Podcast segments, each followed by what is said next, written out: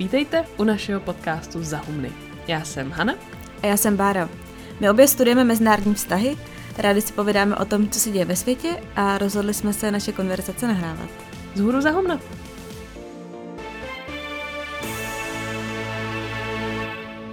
V posledních dnech a týdnech všichni na vlastní kůži zažíváme, jaké to je, když vám váš stát zasahuje do života. Za normálních okolností musíte akorát platit daně a dodržovat pravidla typu pokud někoho zabijete, půjdete bydlet do státního a nemůžete ven.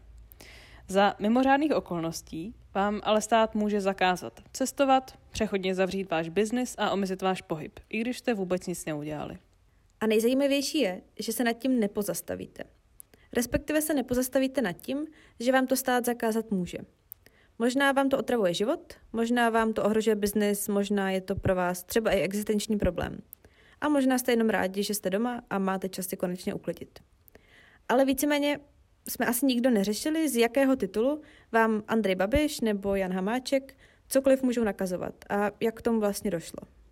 Pro samou globalizaci a vliv nadnárodních firm máme tendenci přehlížet, že jednotlivé státy vlastně v tomhle ohledu jsou docela silné. A my jsme se tak dneska rozhodli, že se podíváme na to, jak ty takzvané národní státy vlastně vznikly, jakou funkci mají, eh, jak se to má s národem a jestli tahle forma združování lidí není náhodou trochu přežitek. Asi není nějak překvapivé, že úplně na začátku řekneme, že se historici na okolnostech zrodu národního státu neschodnou. Na čem naopak schoda panuje, a to je důvod, proč se o tom dneska bavíme, tak to je to, že národní stát, v angličtině nation state, je považovaný za základní jednotku, do kterých jsou lidé po celém světě rozdělení. My dneska začneme výletem do dějin vzniku států a potom i států národních. Takže úplně původně území, které někdo ovládal, sloužilo primárně k tomu, aby jejich hlava mohla efektivněji válčit a z toho svého kousku země na to získávat zdroje. Ať už finanční ve formě daní, nebo lidské ve formě mladých statných mužů do armády. Když vzpomenem třeba na princeznu Zemlina 2, kde ten chudák Jindřich musí na Turka, tak to je přesně ono. Každopádně válka je podle některých teoretiků důvod, proč státy v první řadě vůbec vznikly. Známý je například aforismus amerického sociologa a politologa Charlesa Tillyho, že válka stvořila národní státy a národní stát stvořil válku což nezní tak poeticky jako anglické war made the state and state made war, ale chápeme se. Ono od tohoto toho feudálního uspořádání je ještě hodně daleká cesta k cestovnímu pasu a třeba někdy i k e-governmentu. Um, takže je vlastně otázka, jak jsme se do těch přesně vymezených jednotek, do těch států dostali. A zárodky téhle formy uspořádání se začaly objevovat podstatně dřív. Konkrétně to můžeme zařadit do doby po Westfálském míru – což bylo v roce 1648. A ten mír byl uzavřen po 30 leté válce mezi katolíky a protestanty a takovým základním stavebním kamenem toho míru bylo známé heslo cuius regio eius religio, což znamená či území toho náboženství. A jestli vám to připomíná koncept suverenity, tak to vám připomíná zcela správně.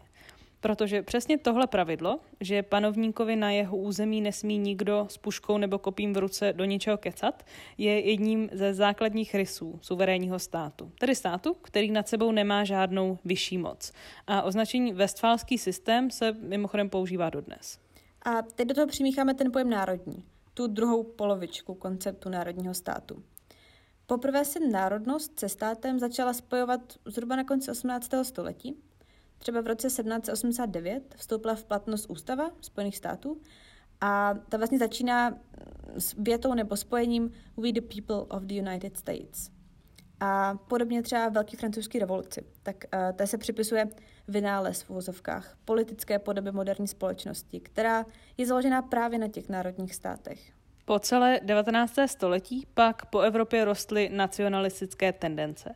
Různé skupiny obyvatel se v rámci impérií najednou začaly hlásit o slovo, ale na rozdíl od dnešního nacionalismu to byla výsostně liberální pohnutka. Žádali totiž právo na sebeurčení. Ono, zatímco dnešní nacionalismus má často tendenci se hlavně vymezovat proti všem ostatním, tak ten nacionalismus v 19. století byl často inspirovaný romantismem a pracoval na samotném definování toho národa. Vlastně hodně energie tihle nacionalisté, národovci těch minulých století věnovali tomu, aby tyhle mladé národy vůbec vydržely. A myšlenka jejich samostatné národnosti vlastně přežila. A tak i čeští obrozenci vymýšleli kromovaříky a jejich trolové zase čisto nosopleny.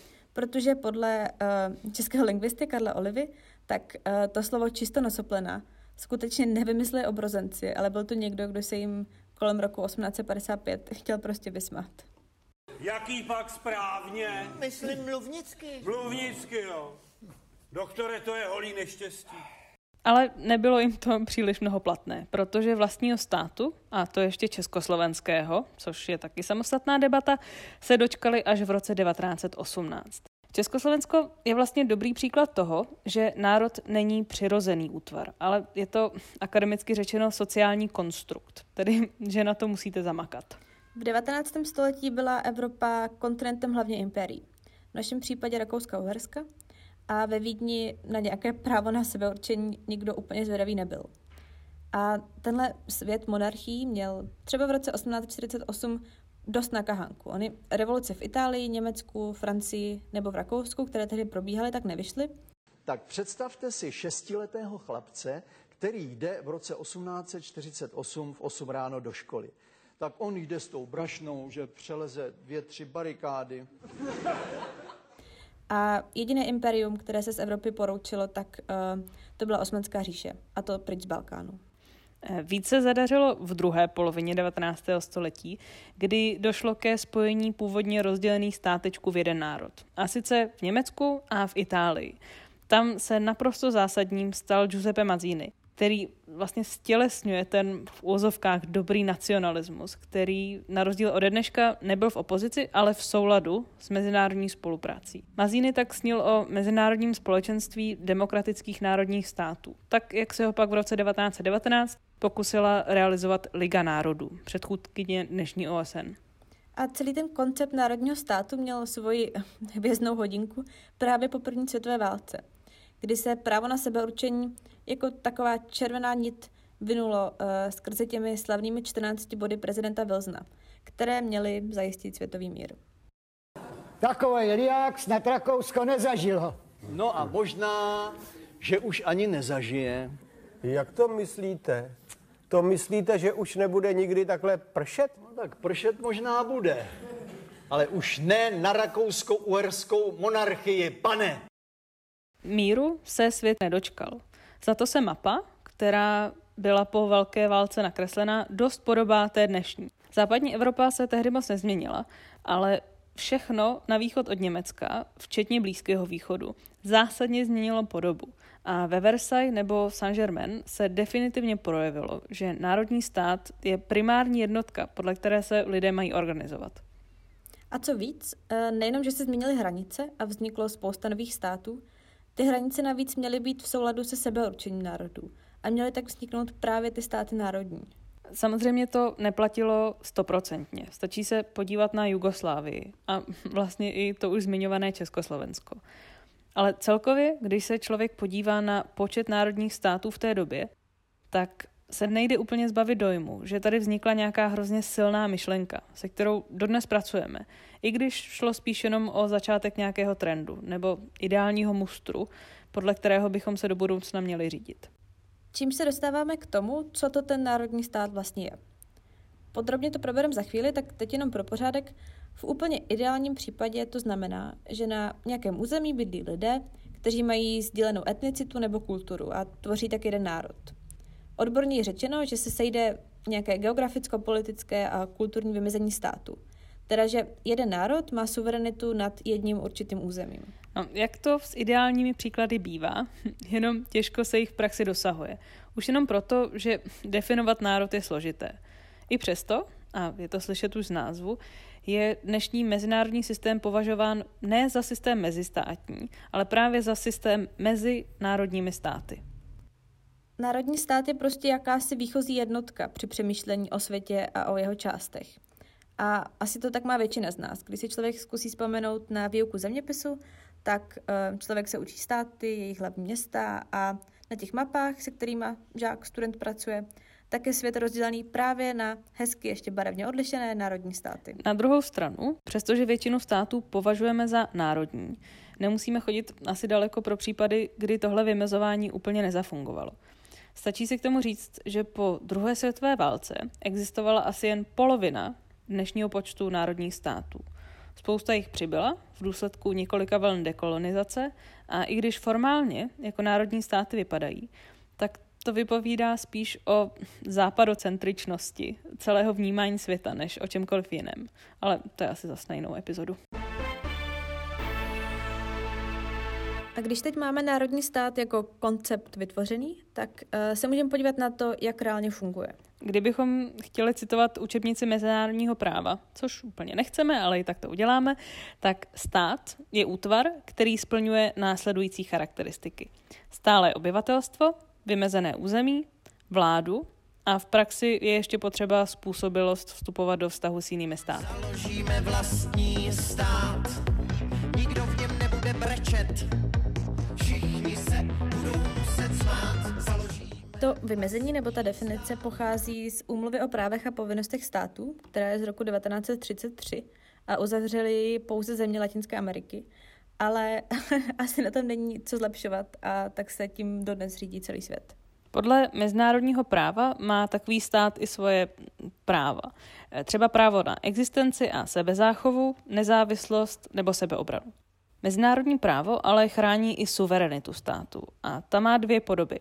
Jednak vnější, což znamená, že na vás nikdo nesmí útočit nebo brát vám kousky vašeho území, a jednak vnitřní. To je to, že vám nikdo nemá co povídat do toho, co si na svém písečku děláte a neděláte. No a když jste suverénní a nikdo se vám do ničeho nemontuje, tak uh, se můžeme zamyslet nad dvěma věcma.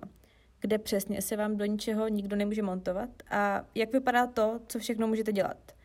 Uh, čímž jsem se do toho tady trochu zamotala, ale co nás zajímá, tak to jsou hranice státu a jeho pravomoci.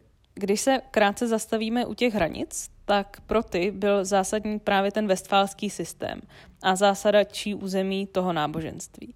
To totiž jak si předpokládá, že víte, kde už je to vaše. Takže hranice představují to, kde končí jeden celek, chtělo by se říct národ, a kde začíná druhý. Ale to je Krakonošovo, milost pane. Problematické tohle opět začne být v případě, kdy není tak jasné, kde ten národ je. Nebo to jasný naopak je a hranice tam přesto nevedou. A tak jedním z dědictví kolonialismu v Africe jsou vytvořené státní celky, eh, kterým je vlastně koncept nějaké centralizované vlády z asi pochopitelných důvodů cizí.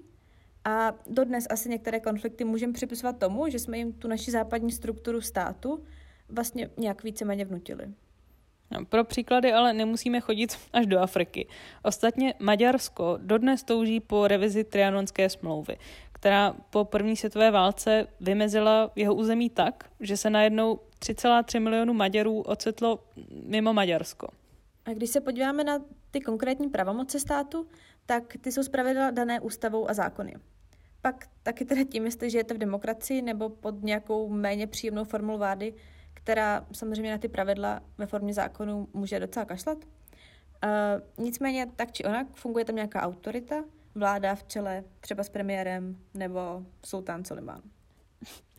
Aby to celé fungovalo, je potřeba mít organizační strukturu, která vás donutí tu autoritu poslouchat. Můžete ji samozřejmě poslouchat i proto, že ji respektujete a věříte jí a věříte, že jedná ve vašem zájmu, ale pokud by to tak náhodou někdo neměl, zapojí se právě ten donucovací aparát v podobě organizační struktury, kterou stát vytvoří. Tohle je podle jako legendární definice Maxe Webera základní charakteristika státu, že má takzvaný monopol na legitimní násilí, který slouží právě k tomu, že stát může vynucovat nějaké svoje zájmy, což jsou v ideálním případě i zájmy občanů jako celku. No, Max Weber umřel v roce 1920, takže nemohl tušit, kolik funkcí na sebe stát převezme. Pro dnešní stát je tak mnohem příhodnější ho spíš než monopolem na legitimní násilí charakterizovat takzvanou byrokratizací donucování. Anglicky opět mnohem libozučnější bureaucratization of coercion. Což v praxi zase znamená, že spíš než jenom policii nebo četníky má stát k dispozici celý byrokratický aparát, který udržuje pořádek pomocí nařízení a pokut a zkrátka papírování. Čímž jsme se dostali k tomu, že stát má monopol na donucovací prostředky. Takže stát na vás může úplně legitimně poslat policii, pokud máte být v karanténě a vy tam nejste. A udělit vám pokutu až 3 miliony. Pokud teda nemáte ty správní kamarády, ale korupce už je taky na jinou epizodu. Třeba poradce prezidenta republiky Martin Nejedlý podle serveru aktuálně CZ se vrátil z Číny a potom byl vidět jaksi mimo karanténu, byl vidět ve městě, byl vidět v nějaké uh, restauraci podle serveru aktuálně. Stát nejen donucuje, ale i koordinuje a zajišťuje. Od silnic, po kterých jezdíme, přes školy, do kterých chodíme, až po záchranou sociální síť. Což znamená, že má i přerozdělovací funkci. A ostatně i to donucování v podobě soudů, policie nebo státní zprávy se z těchto peněz financuje. Což třeba člověk může mít na paměti, až bude odezdávat daňový přiznání a třeba ten celý proces bude mít bolet. No, teď to máme odložený, tak to je fajn do června, myslím, že. Každopádně. Zároveň tohle přerozdělování a donucování je tak všudy přítomné, že na něj máme tendenci až zapomínat. Třeba za mě to jsou argumenty pro minimální stát a minimální zásahy státu. To je debata podle mě na akademickou půdu a ne do reálného světa. Zkuste si odmyslet vše, v čem má prostě stát. Auto z vaší fabriky by neměly po čem jezdit, vaši zaměstnanci by pravděpodobně ani neuměli číst a psát a navíc by nikdo nebránil sousedovi, aby vám celý ten váš podnik ukradl nebo zapálil. Doteď jsme se bavili o státu jako takovém. Takže teď přidáme to druhý slovíčko z toho dnešního tématu a budeme se bavit o národu a vztahu stát-národ. A o tom asi nejlépe vypovídají jazyk a vzdělávací systém. Úředním jazykem nebo jazyky tak může stát dát jasně najevo, který národ do něj patří a který ne. A vzdělávacím systémem zase do nových generací takzvaně lije příběhy tak, aby to bylo v souladu s národními tradicemi. A tak američani ve škole každý ráno zpívají s rukou na srdci hymnu a my zase v dějepise posloucháme o Karlu IV. nebo učíme se o Karlu IV. jako o největším Čechovi.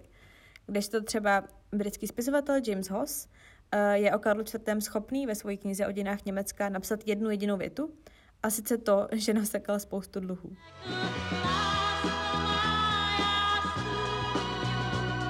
A tím se už definitivně dostáváme k druhé polovičce toho konceptu národního státu, a sice té národní části. Národ z pravidla a ne vždycky obývá nějaké konkrétní území, má nějakou svoji vládu, společnou kulturu, etnický původ a považuje se za natolik suverénní, že si může vládnout sám. Ne všechny tyhle rysy, ale musí splňovat najednou. Tak třeba ten etnický původ je v některých dnešních multikulturních společnostech přinejmenším problematický – protože uh, v některých státech se národ definuje spíš na základě občanství. To je ten klasický koncept melting potu nebo litavícího kotlíku, kdy třeba v USA nebo ve Francii dochází k takovému tavení etnických identit a jejich rozpouštění v nějaký občanský ideál. A je asi dobrý si uvědomit, že jsou docela velké rozdíly mezi tímhle občanským a etnickým vnímáním národa. A tuhle část o národu bychom mohli zakončit takovým malým porýpnutím. A sice, že je to vlastně všechno o náhodě. Stejně jako Simone de Beauvoir napsala, že člověk se ženou nerodí, ale stává se jí, tak stejně se dá říct, že Čechem nebo Indem se člověk nerodí, ale stává. My jsme vlastně na začátku tak trochu varovali, že kolem vzniku národního státu panuje dost otázek a historici ani politologové se na tom vlastně úplně neschodnou. A i když jsme teď ten národní stát jako s hromadou odboček nějak skonstruovali, tak uh, ho zase rozboříme, nebo aspoň na chvilku. Protože to, že národní stát nějak vzniknul a v nějaké formě funguje, tak rozhodně neznamená, že to tak musí vydržet na věky. Naopak, i když se nám to momentálně moc nemusí zdát, tak existují pádné argumenty pro tvrzení, že v našem současném světě národní stát už dávno není ta hlavní rozhodovací jednotka. A právě kvůli tomu je možná pro některé lidi tak překvapivé vidět teď národní státy jednat s takovou silou. Já si tady teď dovolím takový menší posluchačský apel a pokud bude někdo vědět, tak budu hrozně ráda, když se nám ozve, protože já jsem četla jednu uh, zajímavou věc, ale zapomněla jsem, kde to bylo. A ono vlastně šlo o velmi jednoduché přirovnání, a sice, že 19. století bylo stoletím národů, ve 20. století hrála pak hlavní roli ideologie nebo ideologické střety No a že naše současné 21. století určuje ekonomika. Což teď už trochu naznačuje, kam se budeme ubírat, ale nepředbíháme. Takže postupně. Kdybychom chtěli hodně zjednodušovat, tak bychom řekli, že tím hlavním důvodem za údajným úpadkem národního státu je globalizace. Globalizaci jako takovou si necháme na samostatnou epizodu, tak teď vezmu jenom tu část, která se týká národního státu. Ono vůbec globalizace jako takový je docela vtipný koncept, je ho všude plno a nikdo ho vlastně ale moc neumí přesně definovat. A mně přijde, že jako jeden z docela užitečných způsobů, jak to chápat, je představit si to jako proces vytváření nějakých nových propojení nebo vazeb. Může jít to ekonomické vazby, kdy vaše firma začne prodávat nebo vyrábět zahraničí, ale taky třeba o kulturní a sociologické, kdy se díky novým technologiím můžete kamarádit s lidmi přes půl světa. Nebo si volat z letný na Karlák v čase karantény nebo korontény. Ale ty technologie jsou pro příběh globalizace a národního státu důležitý i z jiného důvodu. Ono o té takzvané informačně komunikační revoluci se často mluví jako o jedné z hlavních příčin globalizace. A rozhodně to není jenom o generačním rozdílu mezi vámi a vaší babičkou, která navíc ruku na srdce dneska ten smartphone už má asi taky. Ten proces sahá mnohem dál. Můžeme se vracet zpátky do historie přes vynález smartphonu, internetu, počítače až k televizi.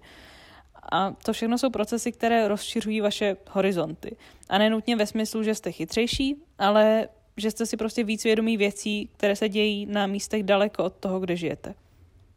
Tak ostatně vznikal i ten národ a nějaké národní uvědomění. Člověk si začal uvědomovat sounáležitost s ostatními lidmi, kteří údajně patří do jeho národa, ale který nikdy neměl šanci reálně potkat všechny. A objektivně s nima třeba neměl ani nic moc společného, kromě té jedné národní identity. My se obecně hodně často snažíme poukazovat na to, jak velikou roli hrají v mezinárodních stazích příběhy. No a tohle je vlastně jeden z těch kardinálních a taky nejvíc úspěšných. Vlastně to, že vaše snad nejdůležitější identita je ta národní.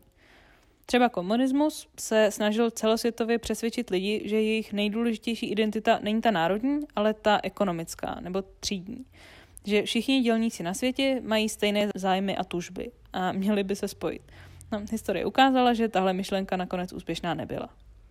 Ale ta historická odolnost příběhu identifikace se s národem nebo národním státem, jak jsme říkali, nemusí nutně znamenat, že to tak bude na pořád. Když jsme před chvílí mluvili o technologické revoluci, o tom, že lidé si víc uvědomují, propojují se napříč světem, nehledě na hranice států, tak uh, existuje spousta teorií o tom, že tohle všechno vede k vytváření nových identit, které často jdou na úkor těch národních. Hodně se mluví o tom, že spíš než národnost dnes lidi dělí to, zda jsou v pozici a schopní využít nových technologií, nebo ne, a jak se k té myšlence vlastně staví. Eh, s chytlavým přirovnáním, které tohle vysvětluje, přišel Brit David Goddard, který tvrdí, že dnešní společnost je rozdělená na dvě skupiny, na takzvané somewheres a anywheres tedy lidi, co jsou někde a ty, co jsou všude. Lidé, kteří jsou somewhere, tak ty, co, ty, co jsou někde, jsou ti, kteří jsou vázáni na jedno místo a jednu komunitu. Často mají nižší vzdělání, mohou být sociálně konzervativnější, žijí na menších městech a vesnicích a jsou závislí na pracovních místech tam, kde jsou. No a lidé, kteří jsou anywhere, kdekoliv, tak jsou přesný opak v tom, že nejsou vázáni na jedno místo a jednu komunitu. Často jsou lépe vzdělání, lépe zapojení do digitální ekonomiky a když třeba přemýšlí o cestování, tak pro ně vlastně není moc rozdíl, jestli se bavíme o víkendu v Berlíně, návštěvě babičky nebo měsícem na Sri Lance. A často si taky cení nějaké svoji nezávislosti a individuality, právě na rozdíl od lidí někde, kteří víc uh, cení příslušnost ke komunitě. No a pokud vám přišlo, že jsme teď třeba popsali Brexit, v pořádku, protože přesně tam Goddardová kniha směřuje. Ostatně Theresa May, pokud si ji dneska ještě někdo pamatuje, tak pronesla po Brexitu známou věc, kde skritizovala ty v úzovkách mezinárodní elity, které podle ní nerozumí tomu, co znamená být občanem. But today, too many people in positions of power behave as though they have more in common with international elites than with the people down the road, the people they employ, the people they pass on the street. But if you believe you're a citizen of the world, you're a citizen of nowhere. You don't understand what the very word citizenship means. Ti anywheres a somewheres um, jsou vlastně, je to tak trochu umělé rozdělení, tak jako všechny kategorie. A Goodhart navíc není první, kdo o něčem takovém přemýšlí. O kosmopolitní elitě psal už třeba i náš věčný oblíbenec Zygmunt Bauman. Nicméně pro naše téma je důležitější fakt, že všechno tohle naznačuje nějaké oslabení vazby, kterou někteří lidé mají na národní stát. Vaše rodina, přátelé, práce, to všechno může být rozmístěno různě po světě a národní stát nezastřešuje nic z toho. Nejenom, že oslabuje ta základní vazba mezi národním státem a národem, oslabuje se ale i další pilíř toho zmiňovaného vesfálského systému, a sice suverenita států na venek. Vesfálský systém byl totiž i o tom, že státy mají doma monopol na násilí a nikdo jim nemůže mluvit do toho, jak to doma vedou, pokud neohroží ostatní. A můžeme vlastně říct, že i to se dneska mění. Kdo vzpomene na naši minulou bufetovou epizodu o teoriích, tak tam jsme mluvili i o důležitosti norem v mezinárodních vztazích. A jedním příkladem může být norma lidských práv, tedy idea, že lidská práva jsou důležitější než suverenita státu. A pokud jsou někde porušována, tak je vlastně OK, aby mezinárodní komunita zasáhla a tím porušila suverenitu toho státu. V praxi provedení samozřejmě hodně škobrtá, vys tragédie v Syrii, nicméně to, že se o tom vůbec bavíme, je z historického pohledu nebo v historickém kontextu velká změna. Ta suverenita státu ale nemusí být oslabená jenom kvůli vynálezu WhatsAppu a vizím lepšího světa. Vynechat nemůžeme ani to, jak na něj dopadá dnešní globální ekonomická provázanost. Je těžké jednat suverénně ve smyslu neomezeně v okamžiku, kdy je část vaší ekonomiky závislá na obchodu se zahraničím. Vaše firmy vyrábí v zahraničí a jsou třeba závislé na dodávkách z celého světa. Celá tahle koronavirová krize odhalila tuhle provázanost ve vší nahotě, kdy ekonomové oznamovali příchod recese poté, co se část Ázie uzavřela do karantény. Nejde ale jenom o to, že se zahušťují jednotlivé vazby a že národní stát je tak trochu obcházen, ale jde i o to, že na scéně přibývají noví aktéři. Můžou to být jednotlivé mezinárodní společnosti, z nich ti největší giganti mají pravděpodobně víc peněz, nebo peněz mají určitě, a možná i víc vlivu než průměrný národní stát. Pak to můžou být také mezinárodní organizace, které různě přebírají nebo nahrazují funkce státu. Ono v našem evropském kontextu asi není potřeba chodit pro příklad takovéhle organizace úplně daleko. Ostatně to je dnes jeden z hlavních argumentů, proč je Evropská unie pro nás v Evropě důležitá. Protože doba, kdy evropské státy řídily svět, je pryč. Upřímně řečeno, stejně to platilo jenom pro některé státy a to ještě trochu v nadsázce, ale dnešní ekonomická realita, kde dochází k rozmělnění ekonomické síly nebo přímo k jejímu přesunu, hlavně do Ázie, tak prostě nenahrává 27 jednotlivým státům, co by to chtěli jak si táhnout každý na svém písečku. No a tím se dostáváme k úplně poslednímu bodu. A sice debatě o tom, jestli národní stát není přežitek právě proto, že to není vhodný formát, který by byl schopen vyřešit problémy dnešního světa. A jestli někde dokonce nepřekáží při hledání uh, řešení těch problémů. Když si vezmeme třeba ekonomiku, tak uh, je otázka, co mají jednotlivé státy dělat například s těmi takzvanými daňovými ráji, kam lidé ukrývají 100 miliony, aby jim státy nemohly zdanit. Nebo co dělat s tím, že třeba díky volnému pohybu kapitálu, financí po světě, tak je pro, pro hodně států těžké zvednout daně. A pak třeba nemají z čeho platit kvalitní školství, nebo eh, když zůstaneme u aktuální situace, tak zdravotní péči. Vždycky se najde nějaký černý pasažer, který je ochoten nabídnout nízké daně a kam se ti, co je nechtějí platit, tak kam vlastně utečou. Není to ale jenom o ekonomice. Kolikrát jsme se tady už bavili o tragédii obecní pastviny a o dopadech, které má neřízené využívání přírodních zdrojů. E, nebo si vezměte otázku klimatických změn, snad nejpalčivější problém současnosti, když odhlédneme o koronaviru. Když přijde na otázku toho, jak je národní stát naprosto nedostatečné uspořádání. Klima nezná hranice, říkají protestující, s čímž se těžko polemizuje. Mimochodem, všechny ty protesty za klimatickou spravedlnost je vlastně něco, co nás hezky vrací na začátek. Jednak k tomu budu o technologiích, které umožňují spojovat se napříč světem, ale i k té proměňující identitě. Protože, nebo mi to aspoň tak přijde, že protesty za klima jsou skvělý příklad situace, kdy se vztáhnete k nějaké jiné jednotce, než ke státu v těch jeho uměle nakreslených hranicích, třeba k planetě. Tak a teď se dostáváme k závěrečné části našeho podcastu, kdy vždycky dané téma hodnotíme na škále 1 až 10, kdy 1 znamená, že je to téma jenom pro šprty a 10 znamená, že by to mělo zajímat úplně všechny. Takže eh, já dávám šest. Podle mě je to takové vlastně filozofování nad tím, jak jsme se dostali tam, kde jsme. A to je podle mě hrozně potřebná věc z hlediska nějaké občanské výchovy. Pro mě teda osobně bylo dost náročné dělat tu rešerši, protože jednak Bára teda píše diplomku o globalizaci, takže má na tu druhou část trochu víc načteno, ale hlavně je to do jisté míry mix všech humanitních věd. A právě proto, že něco tak vlastně jednoduchého jako stát, ve kterém žijeme, tak může mít tak komplexní kořeny, tak je důležité tohle téma politických a ekonomických uspořádání pořád dokola omílat a vysvětlovat. Navíc se tam objevují i ty koncepty, ze kterých všichni někdy trochu milně vycházíme. Třeba ty jednoznačně barevně oddělené hranice států ve školních atlasech, nebo představy o češství, které pak při bližším ohledání stojí na hliněných nohách. Ostatně, když jsem se na Instagramu ptala, co si představíte pod tím, že jste Čech nebo Slovák, tak i když to asi není úplně reprezentativní vzorek, tak většina reakcí byla ve stylu nic, je to náhoda a maximálně šlo o příslušnost k nějakému kulturnímu okruhu, případně smysl pro humor. Tak a já dávám pět. Ne, že by to nebylo aktuální, ono obecně celá tahle koronavirová krize je podle mě obrovská příležitost k zamyšlení se klidně úplně nad vším. Uh, respektive v tomhle kontextu nad tím, jak je náš současný systém nastavený, ekonomicky, politicky, kulturně, jakkoliv. Protože to, že nic nemůžete a sedíte doma, v tom lepším případě, vás uh, vlastně nutí rozmyslet si, co nejvíc chcete a na čem nějak nejvíc záleží. A taky se podle mě dost jasně ukazují v těchto situacích chyby našich systémů. Když si odskočíme do USA třeba, tak uh, myslím, že není úplný nesmysl říct, že kdyby tam koronavirus dorazil o čtvrt roku dřív, tak je demokratickým nominantem na prezidenta Bernie Sanders, uh, který vlastně prosazuje plán zdravotního pojištění pro všechny, který tam není.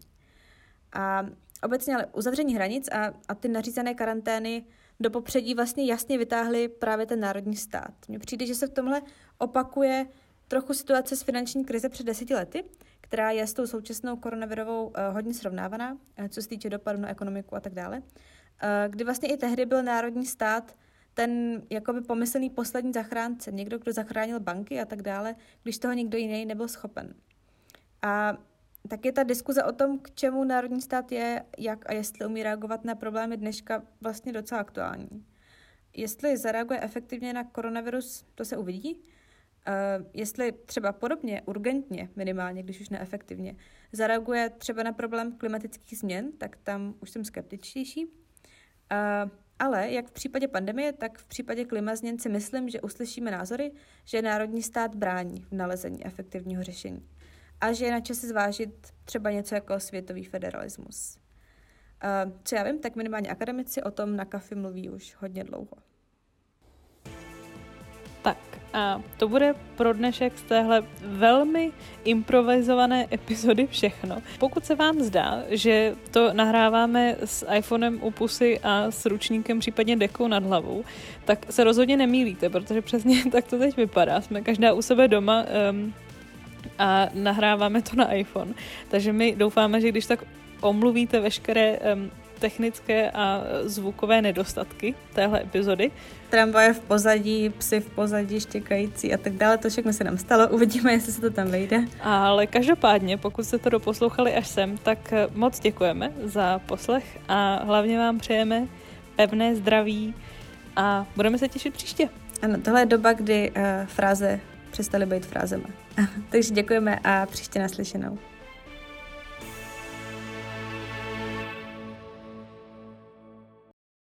No. Hele, on přestal štěkat tak rychle.